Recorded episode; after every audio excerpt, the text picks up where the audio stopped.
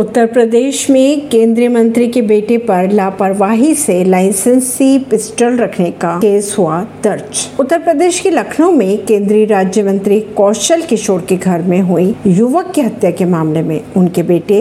विकास किशोर के खिलाफ लापरवाही में लाइसेंसी पिस्टल रखने का मुकदमा दर्ज किया गया खबरों की अगर माने तो युवक को विकास की लाइसेंसी पिस्टल से गोली मारी गई पुलिस के अनुसार विकास के पिस्टल का लाइसेंस रद्द किया जा सकता है परवीन सिंह नई दिल्ली से